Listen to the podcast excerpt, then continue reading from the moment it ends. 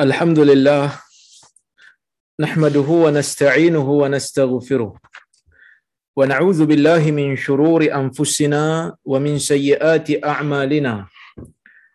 من يهده الله فلا مضل له ومن يضلل فلا هادي له. أشهد أن لا إله إلا الله وحده لا شريك له وأشهد أن محمدا عبده ورسوله. اللهم صل وسلم على محمد وعلى آله وصحبه أجمعين. يا أيها الذين آمنوا اتقوا الله حق تقاته ولا تموتن إلا وأنتم مسلمون. يا أيها الناس اتقوا ربكم الذي خلقكم من نفس واحدة وخلق منها زوجها وبث منهما رجالا كثيرا ونساء. واتقوا الله الذي تساءلون به والأرحام. إن الله كان عليكم رقيبا. يا أيها الذين آمنوا اتقوا الله وقولوا قولا سديدا. يصلح لكم أعمالكم ويغفر لكم ذنوبكم. ومن يطع الله ورسوله فقد فاز فوزا عظيما. فإن أصدق الحديث كتاب الله وخير الهدي هدي محمد وشر الأمور محدثاتها وكل محدثة بدعة وكل بدعة ضلالة. أما بعد muslimin dan muslimat yang dirahmati oleh Allah Subhanahu wa taala sekalian alhamdulillah. Pada malam ni kita bersyukur kepada Allah Subhanahu wa taala kerana dapat kita bersama sekali lagi dalam kuliah riyadhus salihin ni untuk kita sambung balik apa yang kita bincangkan. Kita masih lagi berada dalam bab menghubungkan silaturahim iaitu bab membicarakan tentang birril walidain berbuat baik ataupun berbakti kepada kedua ibu bapa dan juga bab silaturahim. Bab pada membicarakan tentang uh, hubungan silaturahim. Insya-Allah hari ini kita nak sambung pada hadis yang ke-18 dalam bab ini dan hadis yang ke 331 daripada keseluruhan kitab ini.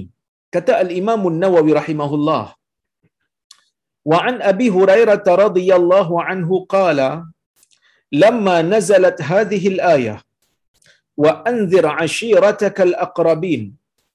دعا رسول الله صلى الله عليه وسلم قريشا فاجتمعوا فعما وخص وقال يا بني عبد شمس يا بني كعب بن لؤي أنقذوا أنفسكم من النار. يا بني مرة ابن كعب أنقذوا أنفسكم من النار.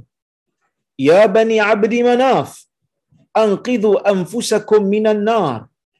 يا بني هاشم أنقذوا أنفسكم من النار. يا بني عبد المطلب أنقذوا أنفسكم من النار. يا فاطمة أنقذي نفسك من النار. فإني لا أملك لكم من الله شيئا غير أن لكم رحمة sa'abulluha bibilaliha. Rawahu muslim. Yang mana inilah hadis nombor 18 yang al-Imam An-Nawawi masukkan sebagai hadis yang ke-18 dalam bab ini.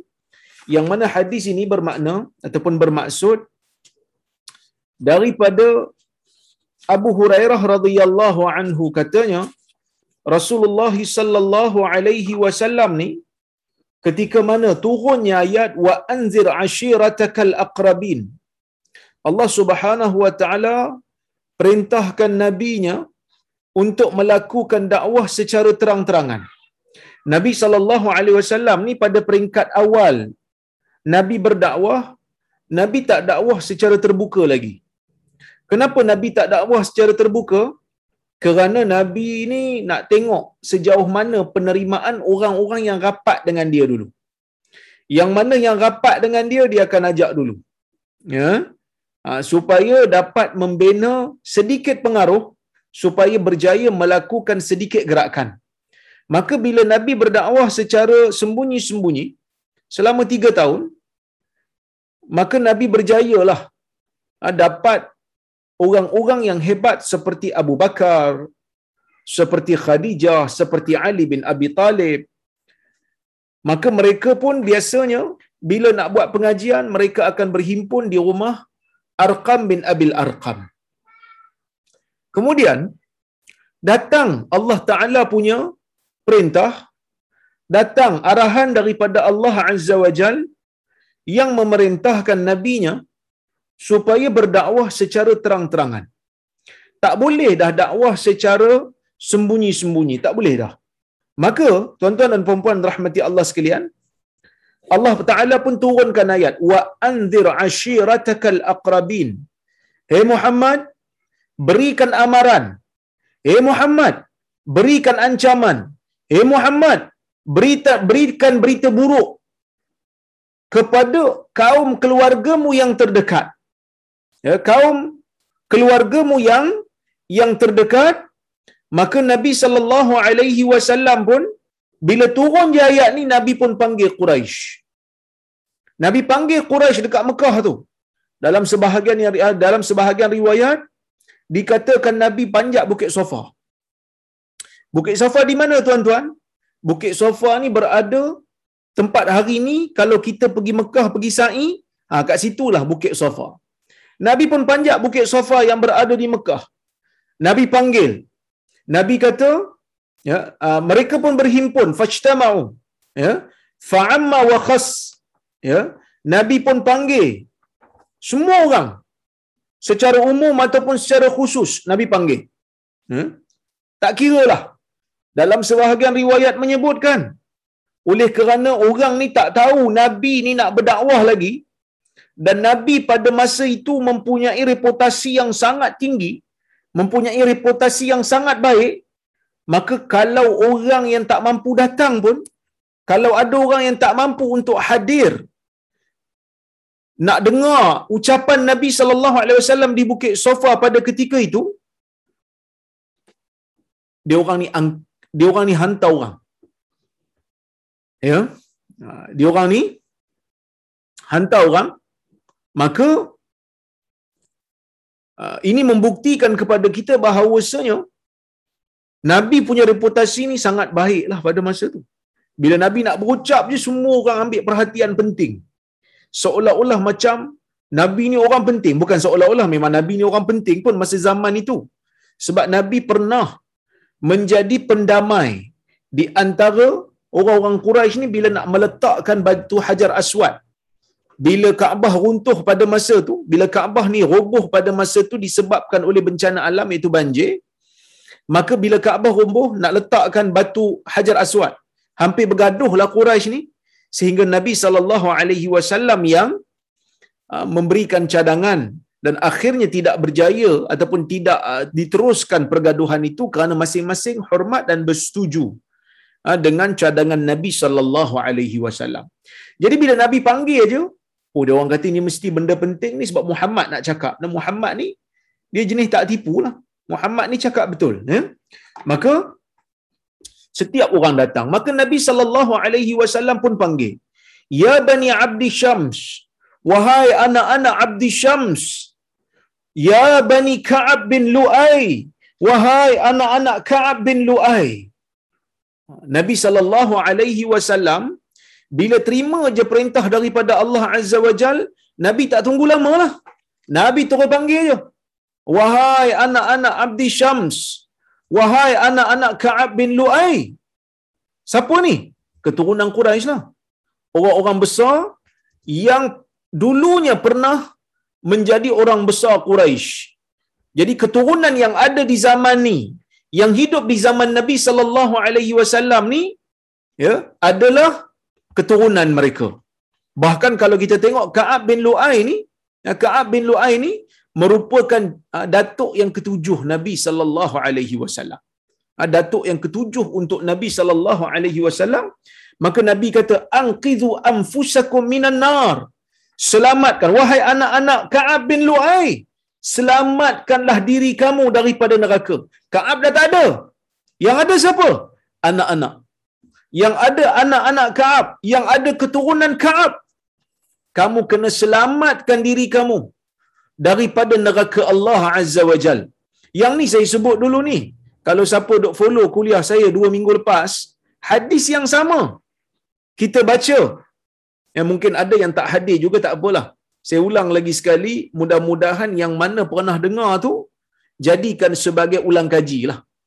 Yang mana tuan-tuan dan puan-puan rahmati Allah sekalian, bila Nabi sallallahu alaihi wasallam terima arahan daripada Allah untuk berdakwah secara terang-terangan, Nabi tak tunggu lama, Nabi terus bagi amaran, Nabi terus bagi ancaman. Kerana dakwah ni begitulah sifatnya. Apa itu dakwah? Dakwah mengajak orang kepada kebaikan, melarang orang daripada kemungkaran. Siapa yang buat kebaikan, pendakwah akan berikan kepada mereka dalil-dalil daripada Al-Quran dan Sunnah yang menunjukkan mereka ini dipuji oleh Allah dengan perbuatan tersebut. Sesiapa yang melakukan maksiat, maka akan dibacakan kepada dia dalil-dalil daripada Quran dan Sunnah yang mengecam perbuatan tersebut. Ini benda biasa. Siapa-siapa yang baca ayat Al-Quran, dia akan dapati ada ayat cerita pasal syurga, ada ayat cerita pasal neraka. Ada ayat cerita pasal rahmat Allah, ada ayat cerita pasal murka Allah. Kan? Jadi kita sebagai pendakwah tak boleh kata Allah sayang, Allah sayang setiap masa. Tak boleh. Mesti juga cerita Allah Ta'ala murka, Allah Ta'ala murka. Kena seimbang. Ya tak boleh kalau tengok orang yang melakukan maksiat. Dia tengah melakukan maksiat. Kita tak boleh kata Allah sayang kat kamu, teruskan buat maksiat. Tak boleh. Kita kena kata apa yang kamu buat ni sedang menempa ataupun sedang uh, me, mengirim murka Allah pada diri kamu. Sedang menempah murka Allah pada diri kamu. Jadi, barulah seimbang. Kerana manusia ni secara uh, realitinya ada yang baik dan ada yang jahat. Dan dakwah ni bukan hanya nak ajak orang baik jadi baik. Tetapi nak ajak juga orang jahat jadi baik. Macam mana nak ajak orang jahat jadi baik? Ajak dia kepada kebaikan, kadang-kadang dia pergi kepada kebaikan tapi dia tak tinggalkan keburukan. Dia tak tinggalkan maksiat. Maka kita kena bagi tahu kat dia, yang kau buat sekarang ni benda-benda baru yang ajak yang aku ajak engkau benda buat benda baik ni bagus kau buat. Tapi benda-benda maksiat kau kena tinggalkan. Benda ni maksiat, benda ni Tuhan murka. Kan? Tapi dalam sejarah Islam tuan-tuan, nak ajak orang buat benda baik ni taklah susah. Nak ajak orang buat benda baik, nak ajak orang beribadat tak susah. Orang tak marah. Kan? Gan tabligh umpamanya. Ajak orang pergi salat, ajak orang pergi masjid, ajak orang amal benda sunnah. Ha, kan? Walaupun ada lah kritikan, tapi ialah mana ada gerakan yang tak ada kritikan, tapi mereka buat satu benda yang bagus lah bagi saya. Ajak orang pergi salat, ajak orang pergi masjid. Sebab tu orang tak marah kat tabligh ni. Siapa orang marah? Orang marah dekat ulama hadis. Orang marah dekat penuntut ilmu hadis. Ha, macam saya ni orang marah lah. Pasal apa? Sebab saya ni penuntut ilmu hadis. Kenapa bila penuntut ilmu hadis orang marah? Sebab kita nak bagi tahu kesilapan dan kesalahan. Mana-mana ustaz silap baca hadis, kita nak bagi tahu. Ustaz, hadis ni silap. Yang ni tak betul, yang ni da'i, perawi ni lemah. Sebab tu ulama hadis dulu dimusuhi, bukan hanya zaman sekarang, zaman dulu dimusuhi sebab mereka terpaksa untuk jaga hadis Nabi sallallahu alaihi wasallam. Kerana kalau tak dijaga hadis Nabi, orang-orang yang dianggap sebagai penceramah daripada zaman dulu dan sekarang akan baca hadis secara ikut suka dia tanpa disiplin. Ikut suka dia je baca. Tak ikut disiplin pun. Ya, tak ikut disiplin, tak tahu hadis sahih ataupun tidak. Main langgar aja. Maka bila kita tegur, yang ni tak betul, yang ni salah, yang ni hadis palsu, orang akan marah. Kan orang akan kita tulislah macam mana lembut sekalipun akan ada orang tak puas hati. Kita tulislah macam mana lunak sekalipun akan ada orang tak orang tak suka. Sebab sebab kita mendedahkan kesilapan dan kesalahan orang. Yang mana kesalahan dan kesilapan itu dilakukan secara terbuka dan telah viral. Kalau kesilapan dan kesalahan itu dilakukan secara tersembunyi, maka kita tegurlah secara tersembunyi. Tapi dia ni dah ceramah, dah viral lah. Orang semua dah tahu dah. Kita mesej dia suruh betul kan, dia tak mau betul kan. Maka tidak ada jalan lain, kita kena tegur secara terbuka. Jadi ada orang tak setuju. Ada orang kata apa ni gaduh-gaduh. Ha, kita ni tak boleh ke ustaz sama ustaz bersatu padu. Satu padu boleh. Tapi tak bermakna satu padu ni kita kena pejam mata atas kesilapan dan kesalahan yang dilakukan oleh orang. Maka benda tu akan menyebabkan kita dimusuhi. Tapi nak buat macam mana kan? Dakwah memang macam tu. Kan? Nampak orang buat maksiat. Kita kena sebut Allah Ta'ala murka dengan perbuatan. Allah Ta'ala tak suka dengan perbuatan ni. Allah Ta'ala itu ada sifat rahman. Pengasih. Juga dalam masa yang sama Allah Ta'ala ini ada sifat mutakabir. Allah Ta'ala yang bersifat sombong. Allah Ta'ala Allah Subhanahu Wa Ta'ala bersifat dengan zuntiqam. Allah Ta'ala akan membalas uh, azab kepada mereka yang melakukan kejahatan. Allah Subhanahu Wa Ta'ala akan membalas dengan azab bagi mereka yang melanggar batas-batas agama. Maka sebab itu kita kena faham betul-betul isu ni. Kan? Kadang-kadang orang duk bila dakwah, Allah Taala suka, Allah Taala sayang, Allah Ta Allah sayang pada kamu, Allah sayang pada kamu. Orang suka. Kan? Juta follower. Kan? Ni bukan saya cerita kat siapa-siapa ni. Kalau kita tengok dalam dunia pun, kalau orang mula dakwah cerita pasal Allah Taala suka, Allah Taala sayang, cerita pasal benda yang baik-baik aja, cerita ajak benda orang buat baik, insya-Allah orang suka. Janganlah janganlah risau orang suka. Tapi once kita bagi tahu benda ni salah, benda ni tak betul, benda ni mungkar, benda ni perlu diperbetulkan, kalau awak buat benda ni sentiasa, kalau awak berterusan buat benda ni, mungkin akan menempah neraka Allah. Dan pada masa tu orang akan tak setuju. Nabi SAW orang suka pada peringkat awal tuan-tuan. Nabi ni orang suka sungguh. Tapi bila Nabi mula dakwah je, Nabi kata selamatkan diri kamu daripada neraka. Kan dalam riwayat yang disebut Nabi ni sebelum nak berdakwah secara terbuka ni, Nabi siap test power lagi. Nabi test dulu kedudukan dia dalam masyarakat. Nabi kata, "Lau akhbartukum bi anna khailan bil wadi turidu an tughira alaikum fahal antum musaddiqi?" Kalaulah aku khabarkan kepada kamu, di belakang bukit ni ada beberapa ekor ada beberapa kuda, ada beberapa ekor kuda iaitu tentera berkuda datang nak memerangi kamu, datang nak serang kamu dalam keadaan kamu tidak sedar. Dia nak ambush kamu. Kamu percaya tak? Nabi kata. Nabi tanya daripada orang Quraisy, apa orang Quraisy kata? Ma jarabna alayka kadhiban ya Muhammad. Ya, kami tak pernah kena tipu dengan kamu lah wahai Muhammad. Kami tak pernah ada pengalaman kena tipu dengan kamu wahai Muhammad. Mereka percaya dengan Nabi. Maka Nabi pun kata apa? Inni nadhirul lakum baina yaday azabin syadid. Sesungguhnya aku pemberi amaran kepada kamu tentang azab yang bakal menimpa. Siapa yang mula-mula lawan Nabi lepas Nabi sebut benda ni? Abu Lahab, bapa saudara Nabi, dia kata, Tabballaka ya Muhammad sa'iral yawm. Alihaza jama'atana. Celaka kamu, wahai Muhammad, satu hari ini penuh. Adakah kerana perkara ini kamu himpunkan kami? Kami ni berhimpun ni. Nak dengar kau bercakap. Ni je yang kau nak cakap. Kau nak bagi tahu yang kami salah. Ah, macam itulah lebih kurang maksudnya.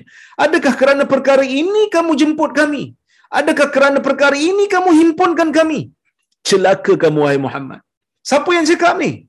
Antara orang yang paling gembira dengan kelahiran anak saudaranya Nabi Muhammad SAW tu, bapa saudara dia Abu Lahab.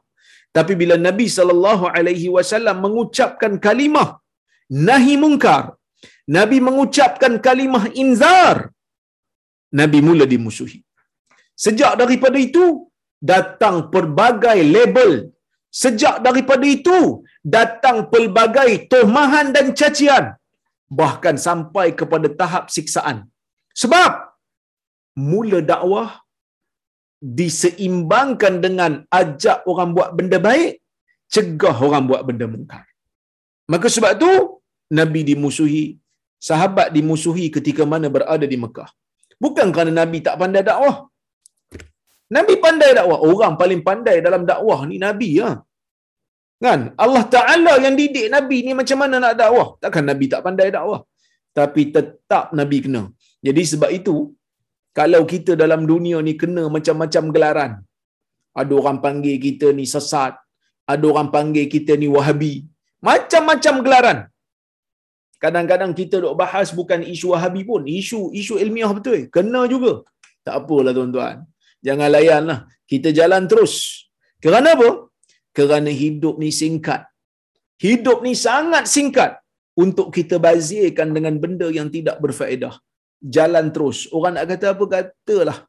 Ha, orang nak kata apa katalah. Jadi tuan-tuan, Nabi memberikan pesanan, anqidhu anfusakum minan nar.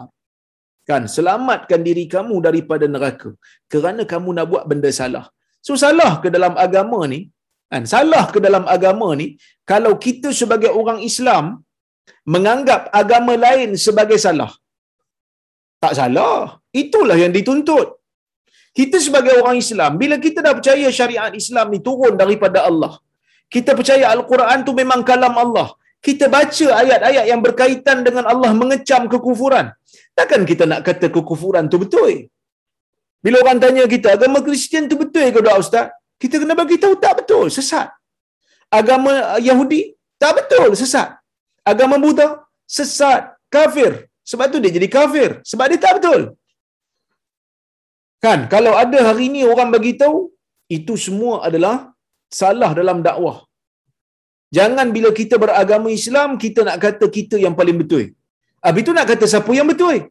Bahkan kalau kita tanya kepada mana-mana penganut dalam dunia ni, yang bukan Islam sekalipun, kita tanya orang Kristian umpamanya.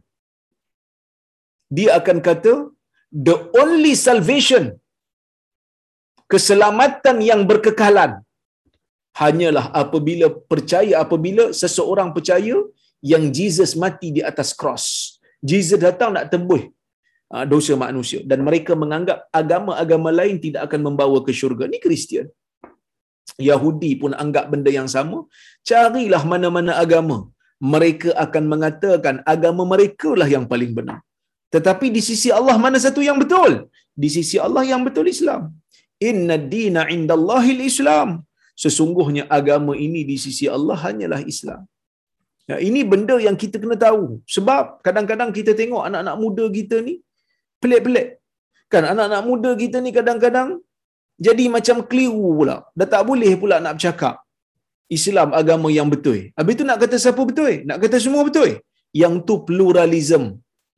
Islam mengiktiraf pluraliti tetapi Islam tidak mengiktiraf pluralism. Apa beza pluraliti dengan pluralism? Pluralism menganggap semua agama tu betul. Yang ni sesat. Siapa yang percaya begini, semua agama betul, semua agama membawa ke syurga. Cuma jalan aja beza-beza. Siapa yang percaya macam ni, kufur dengan syariat Islam. Tak boleh. Ya. Kerana Allah Subhanahu Wa Taala clear sebut dalam Quran, agama Islam aja yang di sisi Allah ni yang paling betul. Agama Islam aja. Yang mana Allah Subhanahu Wa Taala menyebutkan di dalam Al-Quran. Kalau siapa-siapa yang semak Al-Quran boleh tengok surah Ali Imran. Allah Subhanahu Wa Taala berfirman kepada kita bagi tahu bahawasanya syariat yang diterima di sisi Allah hanyalah Islam. Ya, sesiapa yang tidak mencari Islam sebagai agama dia sebagai jalan hidup dia maka tidak akan diterima daripada dia. Ni Allah Ta'ala sebut. Allah Subhanahu Wa Ta'ala sebut di dalam surah Ali Imran. Allah mengatakan wa may yabtaghi ghayra al-islam dinan fala yuqbala minhu fala yuqbala minhu. Wa may yabtaghi ghayra al-islam dinan fala fala yuqbala minhu wa huwa fil akhirati min al-khasirin sesiapa yang mencari selain daripada Islam maka amalannya itu pencariannya itu tidak akan diterima. Sekali-kali tidak akan diterima selama-lamanya. Dan dia di hari akhirat akan termasuk dalam kalangan orang-orang yang rugi. Siapa yang sebut ni? Allah Ta'ala sebut.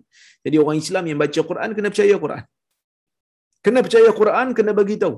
Sesiapa yang tidak percaya kepada syariat Islam, sesiapa yang tidak berakidah dengan akidah Islam, di hari kiamat tempatnya di mana?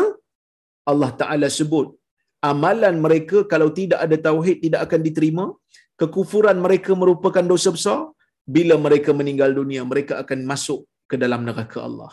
Ni akidah Islam yang sebenar. Jadi sebab itu nabi pun berdakwah. Nabi kata apa? Anqizu anfusakum minan nar. Nabi bagi pesanan kepada keturunan Ka'ab bin Lu'ai selamatkan diri kamu daripada neraka. Sebab apa? Sebab kamu dah terlibat dengan kekufuran. Kamu dah terlibat dengan syirik. Kamu dah terlibat dengan benda-benda yang mengarut, kamu dah terlibat dengan riba dan sebagainya. Kamu terlibat dengan penzinaan, bunuh anak perempuan, tanam anak perempuan hidup-hidup. Ini semua perkara yang diharamkan oleh Allah.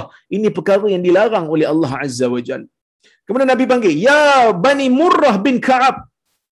Wahai anak-anak Murrah bin Ka'ab.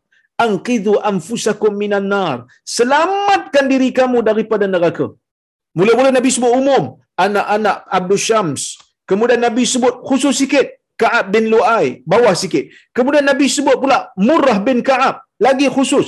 Kemudian Nabi kata, Ya Bani Abdi Manaf. Wahai anak-anak Abdi Manaf. Abdi Manaf ni kira macam tok Nabi jugalah.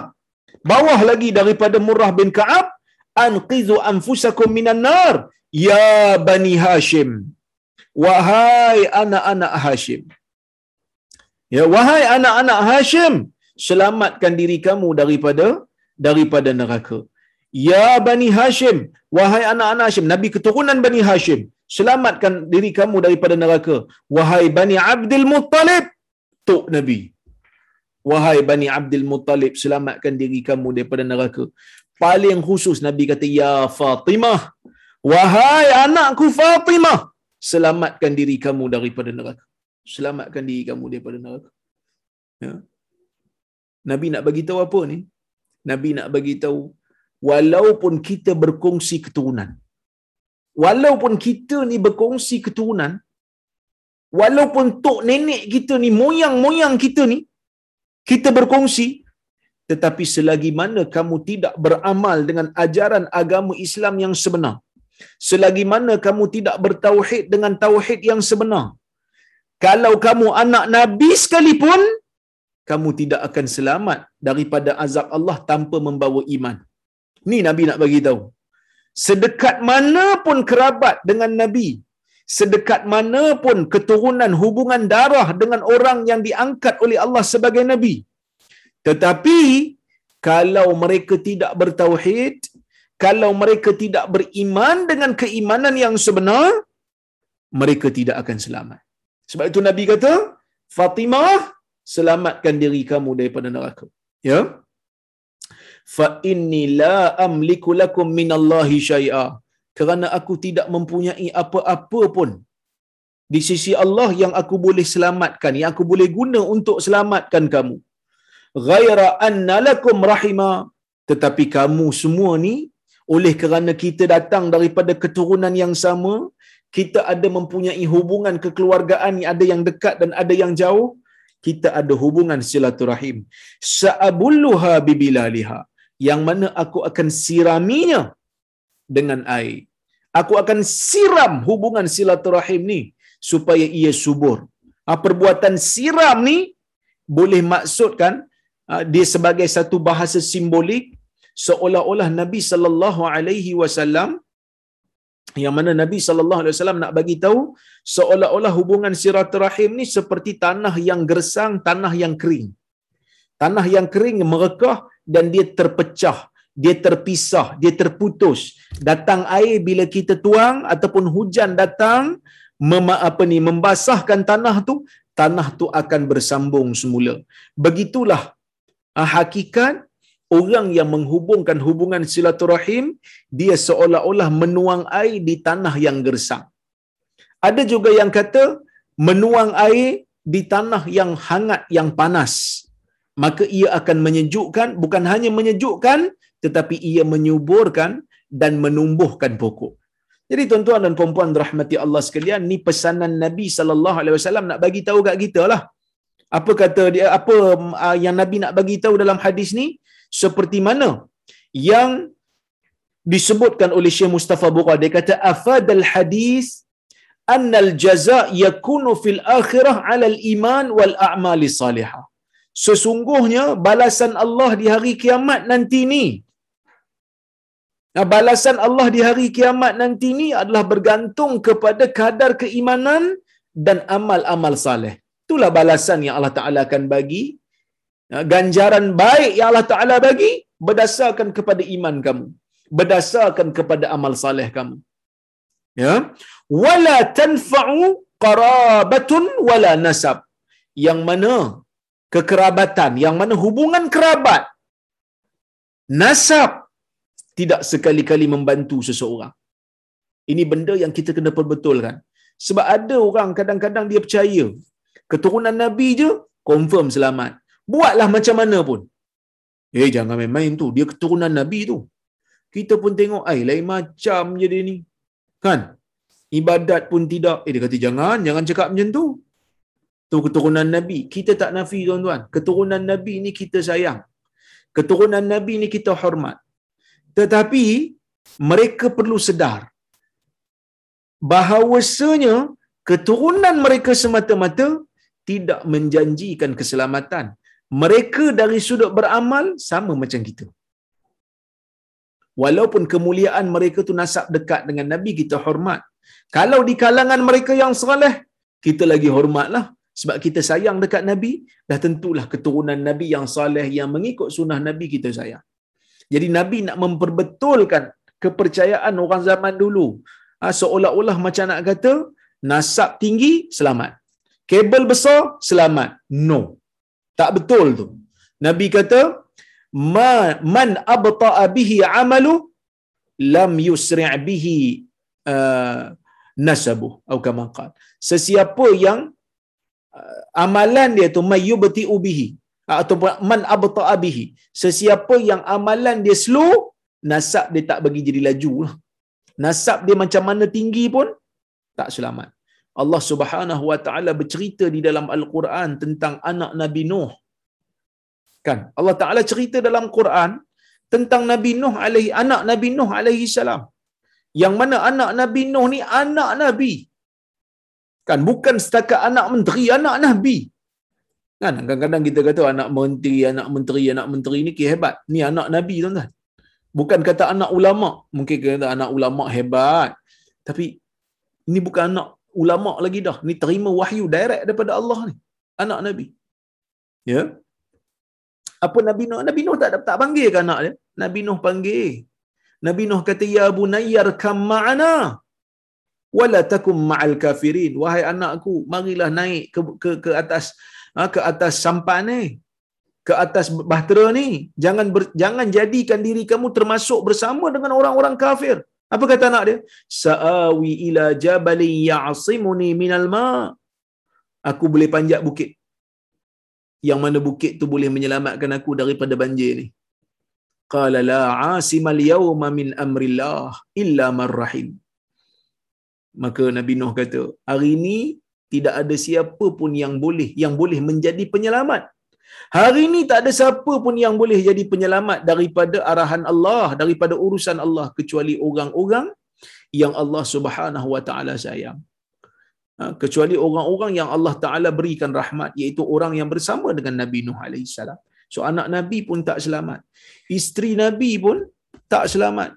Kita ada dalam sejarah ya isteri uh, Nabi Hud alaihi salam yang mana uh, tidak selamat. Allah Taala binasakan dia. Suami orang yang saleh pun tidak selamat. Uh, kita ada dalam sejarah uh, isteri kepada Firaun yang beriman kepada kepada Allah tapi suami tak mau isteri selamat suami lebuh jadi sebab itu tuan-tuan kita tak boleh hanya berpada dengan nasab tak boleh hanya berpada dengan keturunan. Tak patut pun kita berbangga. Aku ni dulu keturunan ulama keturunan orang baik-baik keturunan orang saleh. Tapi dia macam hantu. Tak boleh lah. Dia pun kena jadi orang baik. Barulah padan dengan keturunan yang baik itu ya. Baik kemudian. Yang kedua wujubu silatir rahim fi dunya wal bid'i bihum fil islah wat tawjih wad da'wah ila al khair wajib untuk menghubungkan hubungan silaturahim sebab tu di ujung tu nabi kata apa di ujung tu nabi kata sa'abulluha illa anna lakum rahima sa'abulluha bibilaliha tetapi kamu bagi aku untuk kamu ni di sisi aku ada hubungan kekerabatan. Ada hubungan kerabat. Ada hubungan persaudaraan. Sa'abulluha bibilaliha. Yang mana aku akan yang mana aku akan siraminya supaya ia subur. Dan hubungan silaturahim ni tuan-tuan bukan hanya sekadar kita buat baik dari sudut hubungan dunia. Termasuk juga kata Syekh wal bad'i bihim fil islah termasuk juga tuntutan silaturahim kita cuba mulakan dengan mereka ni untuk memperbaiki mereka untuk menjadikan mereka lebih baik daripada biasa wa taujih nasihat mereka ke arah kebaikan wa da'wati ilal khair dan mengajak mereka berdakwah kepada mereka supaya mereka kembali ke arah kebaikan supaya mereka kembali menjadi orang baik-baik. Ya?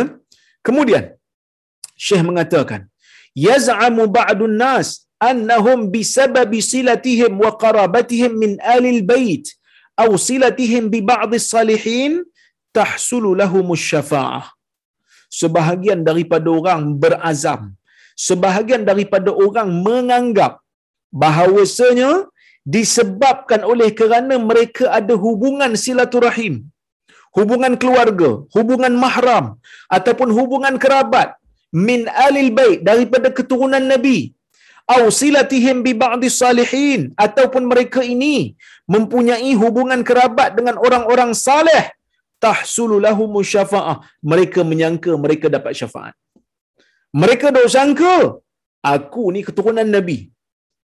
Aku ni keturunan nabi jadi tak ada masalah. Aku mesti selamatnya. Nabi mesti selamatkan aku sebab aku keturunan dia. Aku said aku syarifah. Kan? Bukan semualah tapi ada yang percaya macam tu. Bahkan bukan kata Syarif Syarifah percaya macam tu.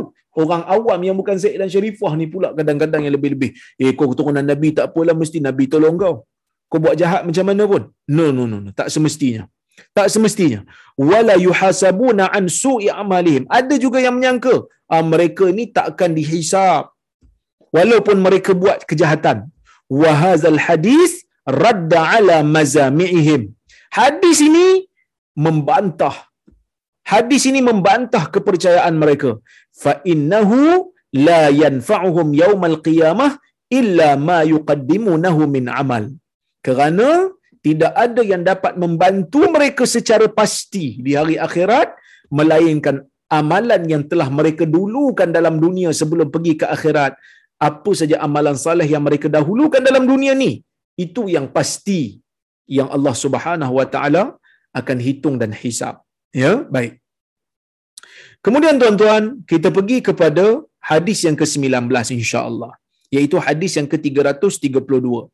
Wa an Abi Abdullah Amr bin Al-As radhiyallahu anhuma qala Sami'tu Rasulullah sallallahu alaihi wasallam jiharan ghaira musir yaqul inna ala bani fulan laysu bi awliya innama waliyillahu wa salihul mu'minin walakin lahum rahimu.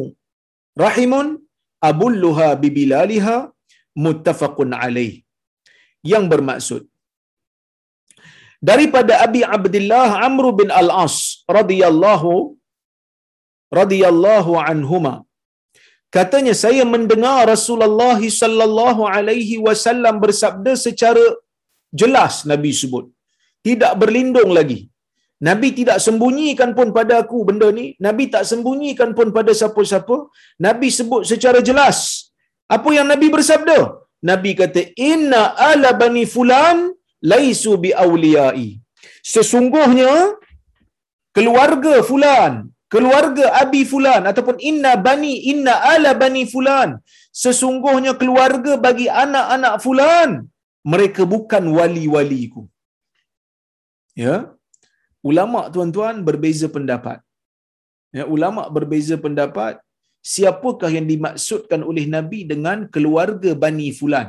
Sebab bila nabi sebut fulan maksudnya polan lah dalam bahasa kita ni polan. Polan ni orang yang tak disebut nama lah. Kan? Boleh jadi orang ni boleh jadi orang ni. Kan? Jadi siapa yang nabi maksudkan polan ni? Ulama berbeza pendapat. Sebahagian ulama kata yang dimaksudkan ana bi fulan Abu Talib. Ada yang kata ni Abu Talib ni. Nabi sebut dalam hadis ni, Nabi kata sesungguhnya keluarga anak-anak Abu Talib bukan wali-waliku. Mereka bukan pembantuku. Nah, pandangan ni seolah-olah dikuatkan oleh Ibnu Hajar. Ibnu Hajar macam cenderung dengan pendapat ni. Betul lah dia kata Abu Talib. Eh, anak-anak Abu Talib? Bukan anak-anak Abu Talib ada ke yang beriman macam Ali, macam Ja'far? Mereka ni beriman kepada Nabi wasallam. Kan? Jadi sebab itu ada sebahagian ulama yang membantah. Dia kata, eh, mana boleh kata Abu Talib? Sebab Nabi kata anak-anak Bani Fulan, an- keluarga keluarga anak-anak Abu Talib. Kalau Abu Talib betul dia tak beriman dengan Nabi, tapi anak-anak dia banyak yang beriman. Anak-anak Abu Talib ni terkenal sebagai pembantu Nabi sallallahu alaihi wasallam seperti Ali, seperti Ja'far, hebat. Maka Ibnu Hajar dia kata dia macam ni lah. Kadang-kadang orang Arab ni sebut anak fulan tetapi ataupun keluarga fulan tapi dia maksudkan fulan tu uh, fulan tu lah. Contohnya Nabi SAW pernah memuji uh, Abdullah bin Qais iaitu Abu Musa al-Ash'ari seorang sahabat Nabi yang suara sedap yang dulu saya pernah sebut datang daripada Yaman pada tahun ke-7 Hijrah datang ke Madinah nama dia Abu Musa al-Ash'ari daripada puak Ash'ari dia ni Nabi pernah dengar dia baca Quran pada waktu malam Esoknya tu Nabi puji dia. Nabi kata laqad utita mizmaran min mazamiri ali Daud. Sesungguhnya kamu telah diberikan dengan seruling daripada seruling seruling eh, seruling seruling keluarga Daud. Nabi puji dia. Nabi kata suara dia sedap macam serul, seruling keluarga Daud. Sebenarnya Nabi maksudkan seruling keluarga Daud tu seruling Daud lah. Kenapa Nabi sebut keluarga? Kerana Daud tu ada keluarga. Tapi yang dimaksudkan Daud tu lah. Nabi Daud, Nabi Allah Daud. Ha, macam tu juga bila Nabi kata Bani Fulan, maksudnya Fulan tu sendiri. Kata Ibn Hajar lah. Tapi ada orang tak setuju lah. Ya, ada orang tak setuju seperti mana Syekh Al-Atyubi dalam kitab di Al-Bahrul Sajjaj. Ha, ketika dia mensyarahkan sahih Muslim, dia kata tak berapa tepat lah nak kata uh, Abu Talib punya keluarga. Sebab ramai di kalangan anak-anak Abu Talib yang beriman dengan Nabi SAW. Ada juga yang kata Abu Al-As bin Umayyah yang dimaksudkan dengan Bani Fulan itu anak-anak Abil As bin Umayyah. Siapa Abil As? Abil As ni tuan-tuan, dia merupakan orang yang telah terkorban di zaman jahiliyah. Orang yang terkorban sebelum Nabi jadi Nabi lagi. Dia dah mati dah. Dia ni siapa? Dia ni bapa kepada Affan. Kalau saya sebut Affan tu tuan-tuan boleh tangkap kot. Siapa Affan ni? Ya. Siapa Affan? Affan ni adalah bapa kepada Osman, iaitu Osman bin Affan. Jadi Nabi maksudkan anak-anak keturunan Abil As iaitu datuk kepada Osman bukan pembantu aku, bukan wali-wali aku, bukan awliya aku. Ya. Abu As tu sendiri bukan Islam lah. Ha, dia tak dia tak sempat lah di zaman Nabi sallallahu alaihi wasallam dia meninggal dulu Ha, bila mana dia ni mati bertempur apabila Abraha datang. Ya, Abraha datang tapi anak dia dua orang ada jadi sahabat iaitu yang yang masyhur lah iaitu yang pertama Osman bin Affan yang kedua Al-Hakam ya, Al-Hakam bin Abil As ha, ini sahabat yang terkenal lah ya. baik ada juga yang kata yang dimaksudkan ni bukan orang yang spesifik bila Nabi kata fulan fulan lah Nabi nak maksudkan umum Siapa yang Nabi maksudkan? Orang yang tak beriman dengan Nabi lah. Di kalangan ahli keluarga fulan, yakni di kalangan ahli keluarga yang tak mau beriman dengan Nabi, mereka bukan pembantuku. Mereka bukan penyokongku. Aku pun tak sokong mereka, aku pun bukan pembantu mereka. Nabi kata begitulah. Wa innama waliyillahu wa salihul mu'minin. Tetapi yang menjadi waliku, yang menjadi pembantuku, yang menjadi kekasihku, yang menjadi orang yang sentiasa menyokongku, ialah Allah dan orang-orang mukmin yang saleh. Nabi kata, "Walakin lahum rahim abulluha bibilaliha." Tapi yang yang mereka yang bukan wali-wali aku ni, mereka yang bukan pembantu aku ni, walaupun dari sudut hubungan agama tu tak ada, tetapi tetap mereka ada hubungan rahim, hubungan keluarga, hubungan kerabat yang aku akan siram dengan air. Ha, yang aku akan tunaikan haknya.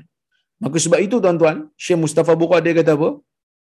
Syekh Mustafa Bura kata, Afad al-hadis annahu la wilayata bainal muslim wal kafir. Tidak ada perwalian di antara muslim dan kafir. Apa maksud perwalian ni? perwalian ni Allah Taala sendiri sebut dalam Al-Quran la yattakhidhul mu'minuna al-kafirina awliya min dunil mu'minin wahai orang-orang yang beriman kamu jangan ambil orang-orang jangan ada di kalangan orang Islam yang mengambil orang kafir sebagai wali-walinya tanpa mengambil wali orang Islam sendiri. Apa maksud wali? Wali bermaksud orang yang membantu kita dalam keadaan ha, kita tersepit dalam keadaan kita tertindas. Dia bantu kita tanpa ah, bantuan yang tidak ada syarat. Orang Islam ni walak dia kena pada orang Islam. Ini saya hurai dah dalam kuliah minggu lepas. Waktu kita bahas tentang isu Taliban. Kan ramai pula minta rakaman. Dia kata nak dengar ustaz punya rakam ah, ustaz punya pandangan tentang Taliban. Bukanlah bernilai sangat pun pandangan saya ni kan? Boleh jadi betul boleh jadi tak betul. Tapi kita kena bersepakat mengatakan macam mana pun Taliban ni tak begitu uh, tak begitu open minded ataupun begitu jumud paling tidak dia muslim. Paling tidak dia muslim tuan-tuan. Bila muslim kita ada hubungan wilayah ya. Uh, kita uh, ada hubungan wilayah. Dengan dia apa maksud hubungan wilayah? Hubungan wilayah ni kita ada hubungan kita kena bantu dia kalau dia diperangi oleh musuh. Kita kena bantu dia kalau dia tersesat. Kita kena bantu dia kalau dia berada dalam kesusahan. Itu hubungan sesama Islam menjadi pembantu sesama sendiri. Sebab itu orang ansar bantu orang muhajirin. Walaupun kadang-kadang kita fikir bantuan tu memang dahsyat lah. Kan bantuan tu memang memang dahsyat. Tak pernah berlaku dalam sejarah dunia. Satu puak bantu orang muhajirin dengan apa saja. Sanggup. Sebab apa? Sebab pada masa tu Islam baru nak berkembang tidak ada. Orang kata apa? Yang boleh ataupun yang dapat untuk menjadikan Islam itu berkembang melainkan dengan memberikan bantuan kepada puak yang lama dah masuk Islam tetapi tidak diberikan tempat oleh orang Mekah maka orang Madinah bantu. Dan akhirnya Islam berjaya membina tamadun. Bukan tamadun kecil-kecil tamadun besar. Dahsyat eh? Sangat-sangat dahsyat. Jadi kita orang Islam ni wilayah kita ataupun kesetiaan. Ha itu bahasa yang bahasa yang betulnya bahasa yang lebih tepat kesetiaan kesetiaan orang Islam mesti bersama dengan orang Islam bukan bermakna kita membenarkan kesalahan dia tak kita tetap kata kesalahan dia salah kalau orang Islam pergi mencuri harta orang kafir, kita tetap kata orang Islam tu salah. Tapi setia kita hanya kepada Islam dan orang Islam. Kan? Kalau dia minta bantuan daripada kita, dia ditindas, kita kena bantu kalau kita mampu. Nah, jadi benda ni sangat sangat penting. Ya, baik wa in kana yajuzu silata wa in kana yajuzu silatu uh, qurbahum ghayra uh, qurbahum ghayra al uh, silatu qurbahum ghayra al muharibin wa innama al wilaya bainal muslimin. Walaupun boleh untuk kita jalinkan hubungan silaturahim tetapi yang yang tidak memusuhi kita orang kafir ni kalau katalah dia kerabat kita dia ada hubungan darah dengan kita kita bolehlah menyantuni dia tunaikan hak silaturahim tetapi kesetiaan mesti kepada Islam dan penganutnya baik kita pergi kepada hadis yang berikutnya, hadis yang ke-20 dan juga hadis yang ke-333. Wa an Abi Ayyub Khalid ibn Zaid al-Ansari radhiyallahu anhu anna rajulan qala ya Rasulullah akhbirni bi amalin yudkhiluni al-jannah wa yuba'iduni minan nar.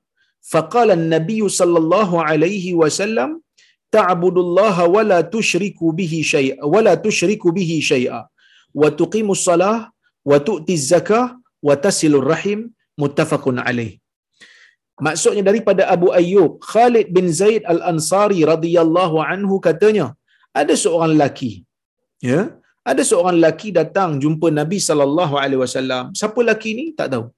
Tak diberitahu namanya tapi dia ni sahabat Nabi sallallahu alaihi wasallam datang jumpa Nabi. Dia kata ya Rasulullah akhbirni bi amalin yudkhiluni al-jannah wa yubaiduni minan nar. Ya Rasulullah, tolong bagi tahu saya amalan yang boleh menjadikan saya masuk ke dalam syurga dengan amalan ni dan boleh menjauhkan saya daripada neraka. Daripada hadis ni kita faham sahabat Nabi ni bersungguh dalam nak beramal, sahabat Nabi ni bersungguh nak jauhkan diri daripada neraka dan sahabat ni faham nak masuk syurga syarat dia mesti beramal. Tu syarat. Walaupun rahmat Allah boleh mengatasi orang yang jahat sampai boleh masuk ke dalam syurga Allah tetapi itu atas kehendak Allah. Kita tugas kita beramal. Jadi sahabat ni datang dia tanya pada Nabi dan dalam kepala sahabat ni tahu ibadat ni aku tak boleh reka. Ibadat ni mesti mau tanya Nabi. Ibadat ni mesti tanya Nabi. Kerana ibadat ni bukan benda yang akal boleh fikir dan uh, bukan ilham daripada akal. Tidak. Ia mesti datang dengan bimbingan Al-Quran dan As-Sunnah. So sebab tu dia datang jumpa Nabi. Dia kata, Ya Rasulullah, bagi tahu saya, saya satu amalan. Bagi tahu saya tentang amalan. Bukan satu amalan. Amalan. Secara umum. Yang mana kalau saya buat amalan ni, saya boleh masuk syurga dan saya boleh dijauhkan daripada neraka. Apa jawab Nabi? Nabi kata, Faqala Nabi sallallahu alaihi wasallam, ta'budullah wa la tusyrika bihi syai'a. Pertama, kamu kena sembah Allah, jangan syirik kepada Allah. Jangan syirik kepada Allah, jangan syirikkan sesuatu dengan Allah. Ya. Wa tuqimus salah, kamu dirikan salat. Wa tu'tiyaz zakah, kamu bayar zakat. Wa tasilur rahim. Nabi tambah, Nabi kata hubungkan hubungan silaturahim. Jadi hubungkan hubungan silaturahim ni ha, seperti mana yang telah saya sebutkan dalam kuliah semalam, kebetulan eh Riyadhus Salihin punya kuliah cerita pasal silaturahim, ada mufrad pun cerita pasal silaturahim, hadis pun yang kita baca hampir-hampir sama. Subhanallah. Kan? Semalam saya duk cerita, kadang-kadang kita ni bila nak hubungkan silaturahim adalah ha, syaitan tu duk duk cucuk dalam pemikiran kita duk cucuk dalam jiwa kita ya. Ha, pemikiran kita dalam jiwa kita dia kata apa?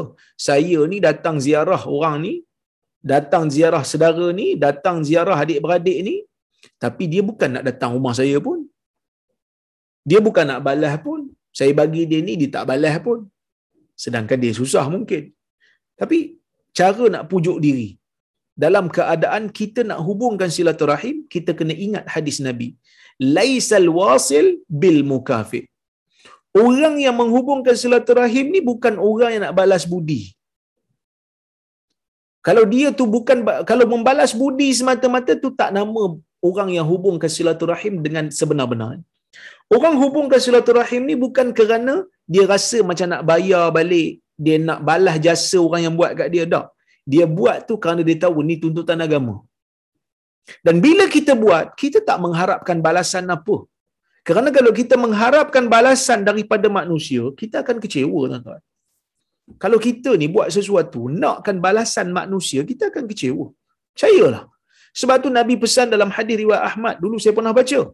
Yang mana Nabi kata bila sahabat tanya kat dia, minta nasihat kat dia, Nabi kata wajma'il iyas mimma fi aidin nas hadis ni ada problem sikit pada sanad dia. Ada yang mengatakan ia hasan ada yang kata dhaif tapi tak ada masalah. Boleh pakai dalam fadail amal.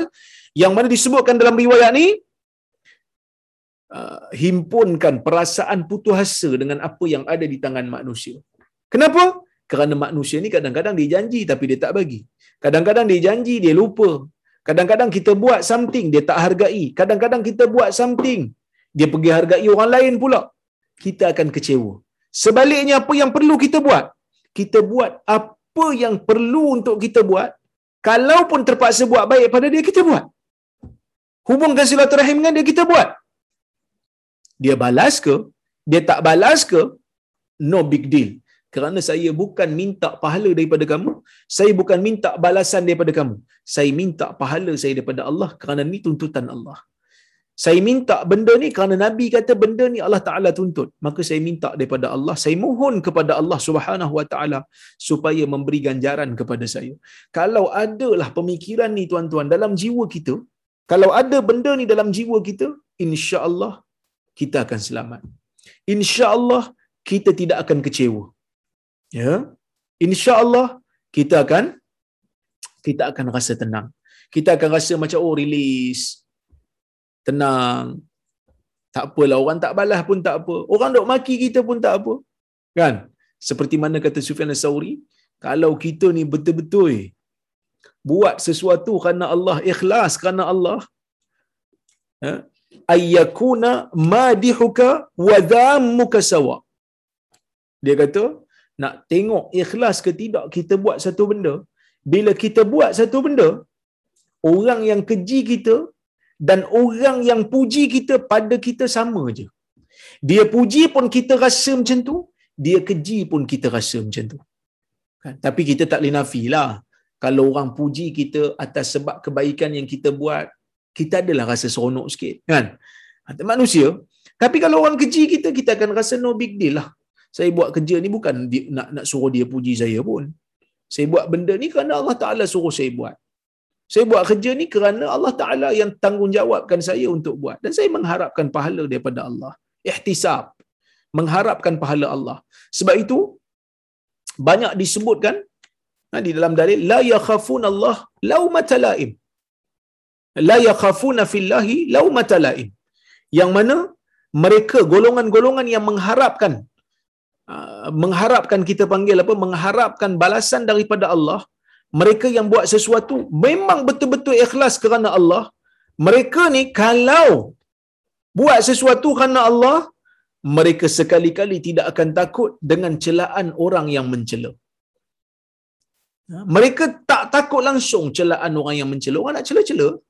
Sebab saya buat ni bukan untuk bukan untuk apa pun. Saya buat ni kerana Allah. Kan?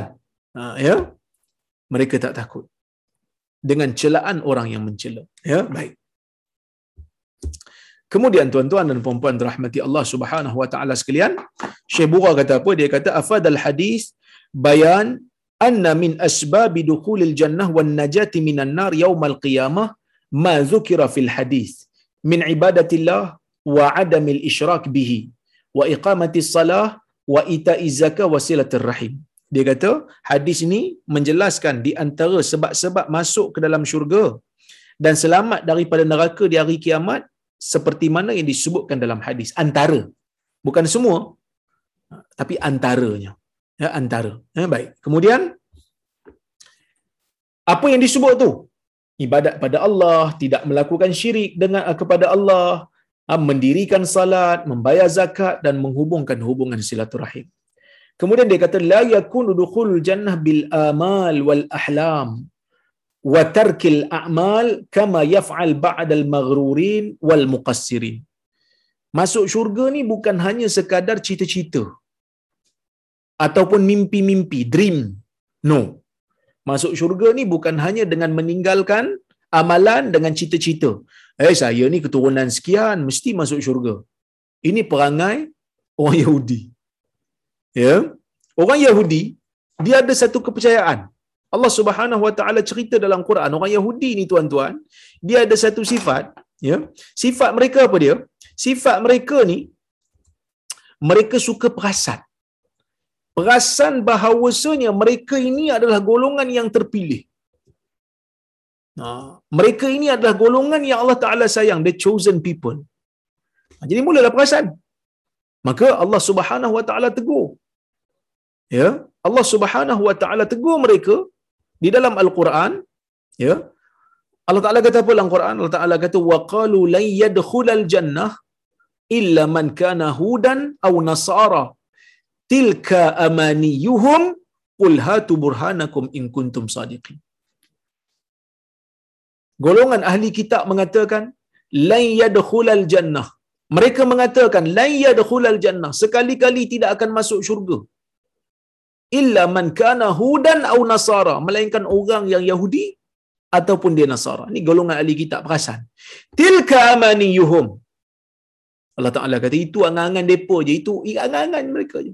Katakan wahai Muhammad hatu burhanakum. Bawakan bawakan bukti kamu in kuntum sadiqin. Kalau kamu benar orang yang bercakap benar. Kan?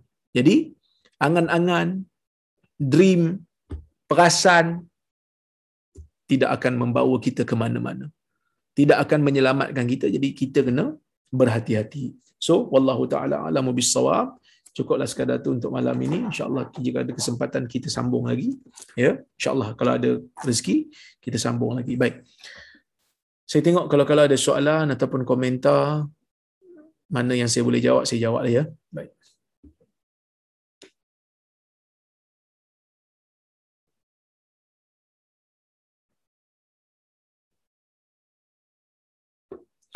Assalamualaikum Ustaz. Waalaikumsalam.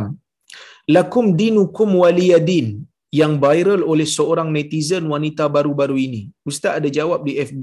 Boleh Ustaz ulas sikit? Aha. Uh, saya saya ada tulis berkenaan dengan benda ni iaitu saya ada pelik sikitlah dengan cara dia bercakap tu.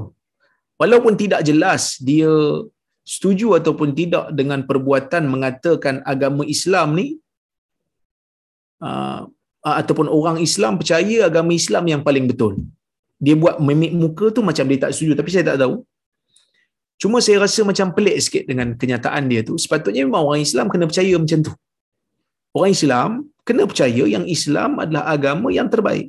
Orang Islam kena percaya Islam adalah agama yang paling betul, yang paling benar. Siapa yang cari agama selain daripada agama Islam tidak akan diterima. Ini asas Islam. Benda yang mesti diketahui oleh semua orang Islam. Kalau dia Islam, tapi dia tak percaya Islam adalah yang terbaik, dia percaya kepada pluralism, maka akidah dia terganggu. Tak mungkin orang Islam boleh kata, jadi Hindu pun boleh masuk syurga, jadi Kristian boleh masuk syurga. Tak boleh kata begitu. Akidah Islam akan mengkafirkan dia. Dia akan murtad. Na'udzubillah. Ya? Tapi Islam mengiktiraf pluraliti. Saya sebut tadi, beza pluralism dengan pluraliti. Apa itu pluralism? Menganggap semua agama sama, semua agama bawa ke syurga. Semua agama betul. Itu pluralism yang sesat. Yang kufur. Tetapi pluraliti mengiktiraf kewujudan agama lain walaupun tidak membenarkan ataupun tidak membenarkan dakwaan mereka, hanya membenarkan kebenaran Islam, tetapi iktiraf agama ni ada wujud boleh untuk diamalkan dalam negara ia hak asasi. Yang tu tak ada masalah. Ha, yang tu di, dibenarkan. Ha, tapi ada benda yang saya setuju dengan dia iaitu bila dia kata dakwah tidak boleh memaksa. Kan? Dakwah ni tak boleh paksa. Dakwah ni ajak. Sebab tu dipanggil dakwah bukan ijbar. Kalau paksa di ijbar. Ni hanya sekadar ajak Orang nak ikut, silakan. Tak nak ikut, tak apa. Apa yang Nabi SAW tunjuk, Nabi pujuk, Nabi ajak, Nabi seru. Habis itu yang Nabi perang tu Ustaz. Perang tu bukan nak suruh dia orang masuk Islam secara paksa. Perang tu bila dia orang langgar perjanjian. Perang tu bila dia orang mulakan permusuhan. Sebab tu perang. Tapi kalau tak perang, Nabi tulis surat. Contohnya Nabi tulis surat kepada Maharaja Muqawqis di Mesir. Dia tak masuk Islam. Nabi tak perang dengan dia sebab dia tak perangi Islam. Kan? Ada yang memerangi Islam. Seperti umpamanya, kerajaan Rom, Nabi tulis surat, dia tak mau terima, Nabi tak perang lagi. Sampai dia bunuh utusan Nabi. Barulah perang. Sebab dia bunuh, dia mulakan peperangan. Orang Quraisy, Nabi ajak elok-elok. Nabi kena lanyak, Nabi kena seksa di Mekah dengan para sahabat. Kan? Maka Nabi memulakan peperangan kepada orang yang memusuhi dia dulu. Tetapi kalau orang tu tak memusuhi Nabi dulu, Nabi tak paksa, Nabi tak Nabi tak perang. Tak mau terima tak apa, saya ajak saja. Kan? Jadi, yang tu betul. Jadi tak ada orang pun dalam negara ni, tak ada pun siapa-siapa yang paksa orang lain untuk masuk ke dalam Islam. Tak ada. Ha, sebab tu saya minta nama. Siapa yang kata macam tu? Siapa yang paksa-paksa orang masuk agama Islam ni? Saya rasa tak ada lah. Ha, mungkin dia kenal, saya tak tahu. Jadi saya minta nama. Kalau ada, kita kena tegur sama-sama lah. Dakwah tak boleh paksa-paksa. Ya, baik. Ustaz Quraisy yang tak sempat didakwah Nabi sallallahu alaihi wasallam adakah dikira kafir? Ha ni orang yang tak sempat untuk uh, ber berjumpa dengan nabi yang terdahulu dan tidak sempat dengan nabi yang kemudian dipanggil ahlul fatrah. Golongan ni dipanggil sebagai ahlul fatrah. Ahlul fatrah ni macam mana? Ahlul fatrah ni orang yang betul-betul tak dapat seruan. Kalau dia dapat seruan nabi, tapi dia tak mau beriman, dia menjadi kafir, tiba-tiba dia mati, datang Nabi selepasnya pun, dia dah mati dah. Tapi seruan sebelum datang, ha, maka dia tak dikira sebagai ahli fatrah. Ahli fatrah ni orang yang memang tak sampai seru kat dia. Ulama berbeza pendapat. Sebagian ulama mengatakan mereka yang memang tak sampai seru langsung kepada mereka, mereka akan tidak diazab oleh Allah mereka tak diazab. Kerana Allah Taala sebut dalam Quran wa ma kunna mu'azzibina hatta nab'atha rasula. Sesungguhnya kami tidak akan mengazab mana-mana kaum sehingga kami menghantar rasul. Kami mengutuskan rasul. Itu yang pertama. Pandangan yang kedua orang ahli fatrah ini di hari kiamat akan diuji oleh Allah. Allah Taala akan suruh dia untuk terjun dalam neraka. Kalau dia terjun dia dikira taat dan dia akan masuk syurga. Kalau dia kerah kepala, dia degil, dia akan masuk ke dalam neraka. Ada yang kata begitu berdasarkan kepada hadis riwayat Imam Ahmad. Jadi ada dua pandangan dalam isu ni. Ya, wallahu taala alam, kedua-dua hujah bagi saya agak kuat, agak kukuh. Jadi nak siapa yang nak pegang pendapat ni pun silakan, nak pegang pendapat ni pun silakan. Tetapi saya boleh katakan begini. Orang ahli fatrah ni dah tak ada dah. Ahli fatrah ni dah tak ada.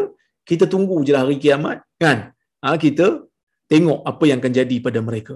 Tetapi kalau ahli fatrah ni, Nabi sendiri sebut dalam dalam hadis yang mereka ni, ya, yang mereka ni dalam neraka secara spesifik, maka kita kena percaya. Macam contohnya hadis Nabi dalam hadis dalam Sunan Abi Daud, Ah, Abu Daud meriwayatkan hadis daripada Nabi. Nabi kata raaitu Amr bin Luhai yajurru qasbahu finnar. Aku melihat Amr bin Luhai menarik isi perutnya dalam neraka. Sedangkan dia tak sempat jumpa Islam. Amr bin Luhai. Tapi kenapa Nabi kata macam tu? Bila kita semak-semak, dialah orang yang bertanggungjawab membawa syirik ke tanah Arab yang dibawa patung daripada Syam. Maka sebab itu dia diseksa begitu. Jadi kalau ada hadis yang begitu secara spesifik, kita percayalah. Selain daripada tu, kita tengok di hari akhirat nanti apa yang Allah Taala akan buat pada mereka wallahu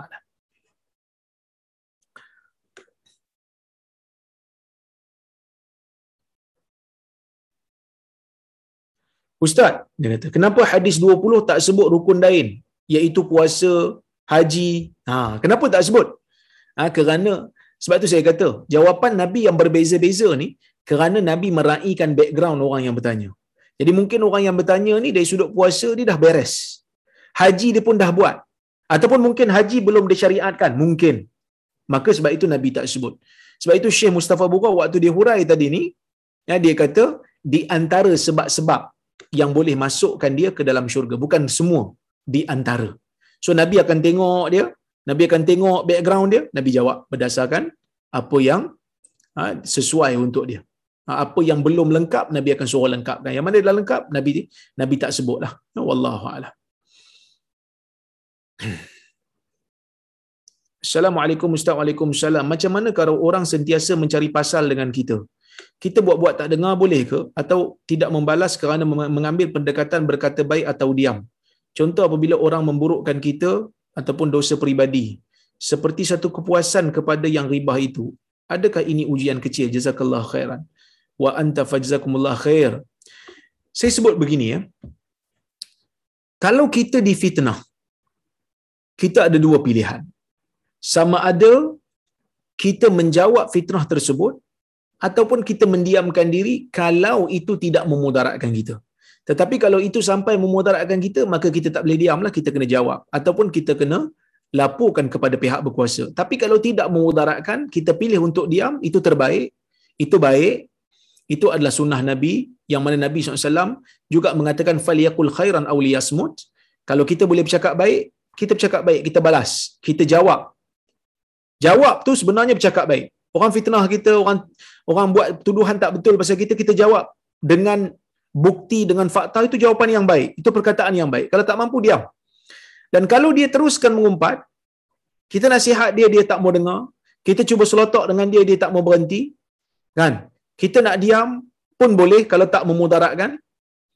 Dan kita selagi mana dia mengutuk kita selagi mana dia mengumpat kita tanpa kebenaran tanpa alasan yang syar'i Allah Subhanahu wa taala akan masukkan pahala dalam kantung kita kalau kita bersabar.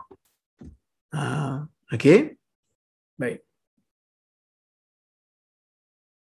Salam Ustaz, Waalaikumsalam. Akhir-akhir ni ada diviralkan satu doa jika diamalkan boleh masuk syurga. Mohon pencerahan saya tak pasti pula doa apa tu. Ha? Saya tak pasti. Kalau ada doa tu nanti saya boleh semak. Ya? Baik. Assalamualaikum salam. Apakah definisi riba yang Allah haramkan? Adakah lebihan atas jumlah hutang atau kezaliman? Jika dibandingkan perbankan konvensional dan Islam, perbankan Islam bayarannya lagi mahal. Begitu juga dengan beza antara insurans dan takaful, takaful charge lagi tinggi. So bukankah charge yang tinggi membebankan guna walaupun atas nama Islam? Baik. Pertama, oh ini panjang nak jawab ni. Riba ni ada dua. Satu riba duyun, satu riba buyur. Riba duyun ialah kita mengambil untung di atas pinjaman. Untung di atas pinjaman tu namanya riba duyun. Riba jahiliah. Contoh, kita bagi orang pinjam RM5, kita minta RM10. Ha, ini style alung punya style lah. Ha, ini haram. Yang ni haram dalam Islam.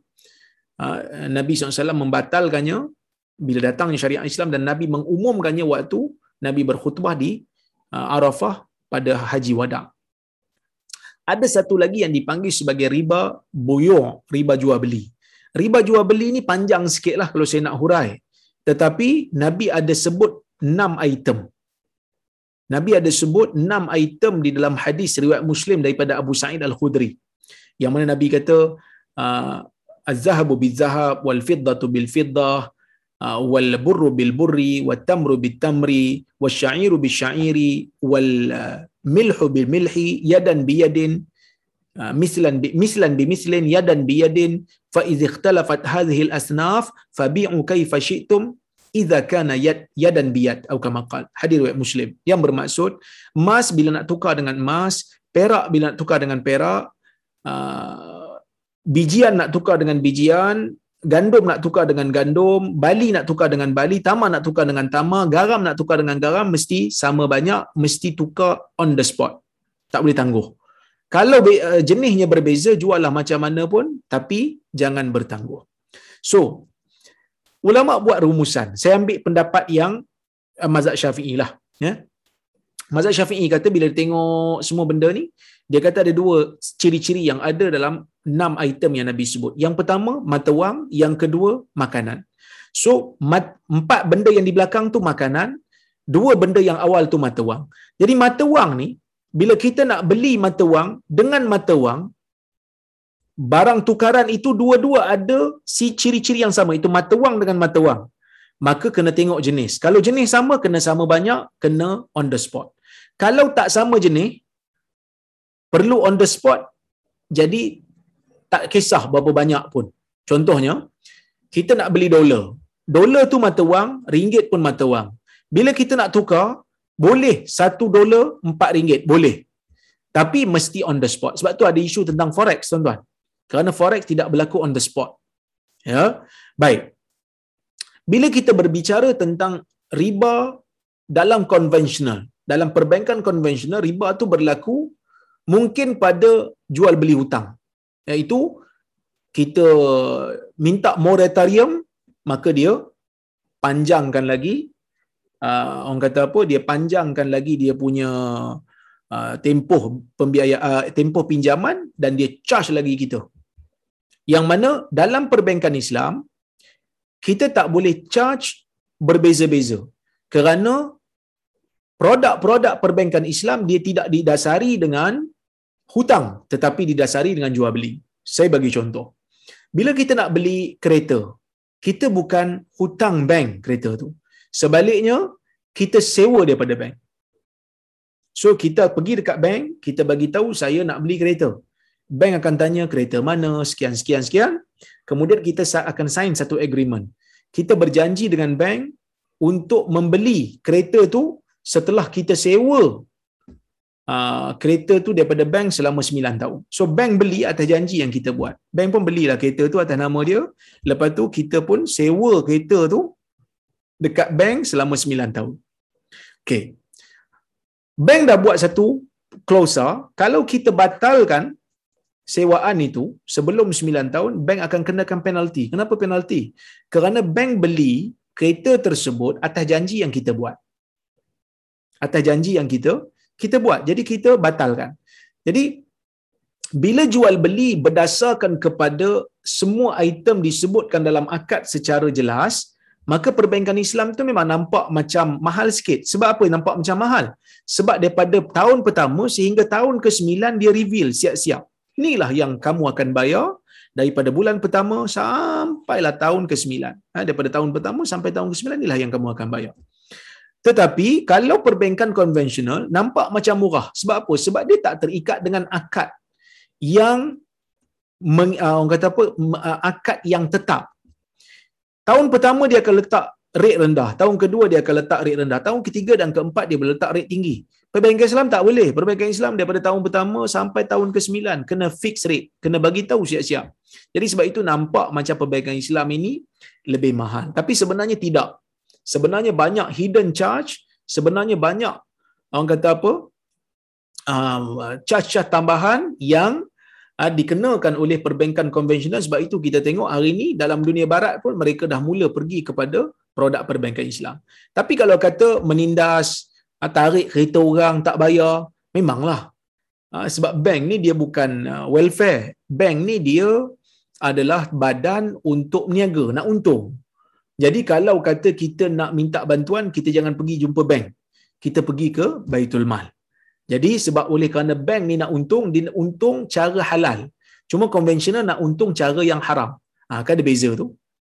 Ya, ha, beza kan.